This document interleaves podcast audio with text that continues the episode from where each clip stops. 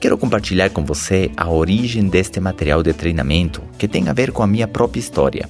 Você vai saber quem eu sou, da onde eu venho e por que eu estou fazendo isso aqui. Considero que minha vida empreendedora começou quando eu tinha 17 anos de idade. Eu estava procurando uma maneira de ganhar algum dinheiro para sair com os meus amigos com o carro que meu pai tinha deixado em casa depois de se separar da minha mãe. Eu queria poder abastecer o carro e sair com ele.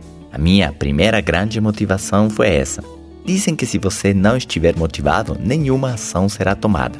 Aplica muito bem à sua vida. Se você não tiver motivos para se mexer, para mudar ou progredir, isso não vai estar entre suas prioridades. Simplesmente não vai fazer nada e a sua vida vai continuar do mesmo jeito. Eu queria ganhar dinheiro, porém sabia que não poderia conseguir um emprego porque ainda não tinha me formado do segundo grau e não tinha experiência em praticamente nada.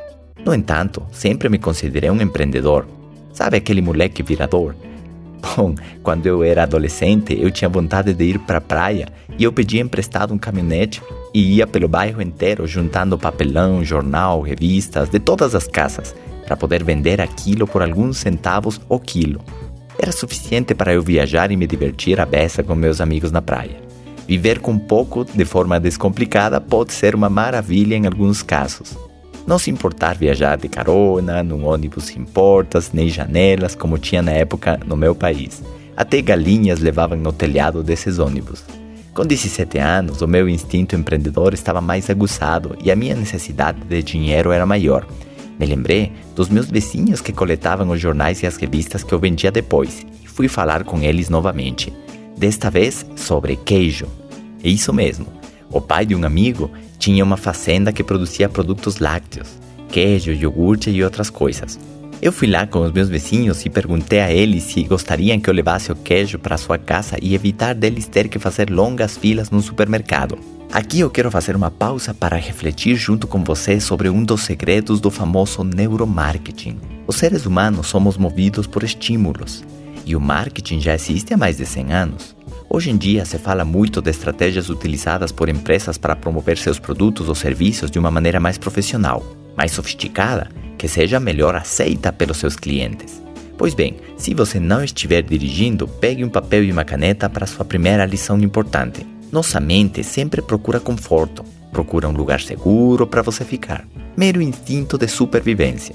Ela procura o prazer da certeza, do controle, da segurança e foge totalmente da dor, Baseado nisso aqui, qualquer frase, script, apresentação ou comunicação que você queira criar para vender um produto ou persuadir uma pessoa de comprar sua ideia, aderir à sua empresa ou fazer parte do seu projeto, vai passar pelo mesmo filtro do prazer e a dor. Isso significa que, no meu caso, mesmo sem saber disso, eu tinha um script perfeito para conseguir vender. Eu falava para os meus vizinhos de eu levar o queijo até sua casa. Isso mostra um benefício. Sempre que você quiser vender alguma coisa, esquece de falar dos ingredientes ou das características. Isso faz da sua apresentação muito chata. A pessoa não quer saber as características do seu produto. Ele quer saber se ele funciona, quer saber dos benefícios. E não se tratava do queijo, e sim do serviço adicional que era eu levar aquilo até sua casa. Lembre disso. Precisamos de um benefício e depois eu falava de evitar o quê? De evitar a fila no supermercado. Eu mexia com a dor. Ninguém gosta de ficar na fila de um supermercado. Olha que interessante, mesmo eu com 17 anos de idade estava aplicando uma técnica poderosíssima em vendas, que era juntar na mesma frase do meu script um benefício relacionado ao prazer lógico e uma dor a ser evitada. Daí quase que magicamente eu comecei a vender muito queijo. Numa época que ninguém fazia isso, eu estou falando há 23 anos atrás, acredito que ninguém vendia queijo porta a porta. Eu consegui que todo o meu bairro compre de mim. E além disso, eu levava aquele iogurte para vender aos meus colegas de aula. Depois do recreio, eles ficavam esgotados de jogar futebol e eu falava que iogurte era mais saudável que o refrigerante que era vendido na cantina da escola. E como a cantina da escola ficava no último pátio, lá em cima, novamente eu misturava benefício, eu tinha o iogurte bem na frente dele, pronta entrega e ainda ele era a opção mais saudável.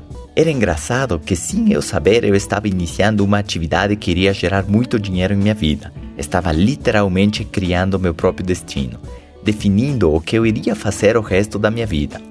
Imagina, depois de eu te contar essa história, não faria sentido nenhum eu me formar numa faculdade e pegar um emprego com um salário fixo, não é mesmo? Eu gostava de pessoas, de comércio, de vendas e, claro, de dinheiro entrando no meu bolso todos os dias.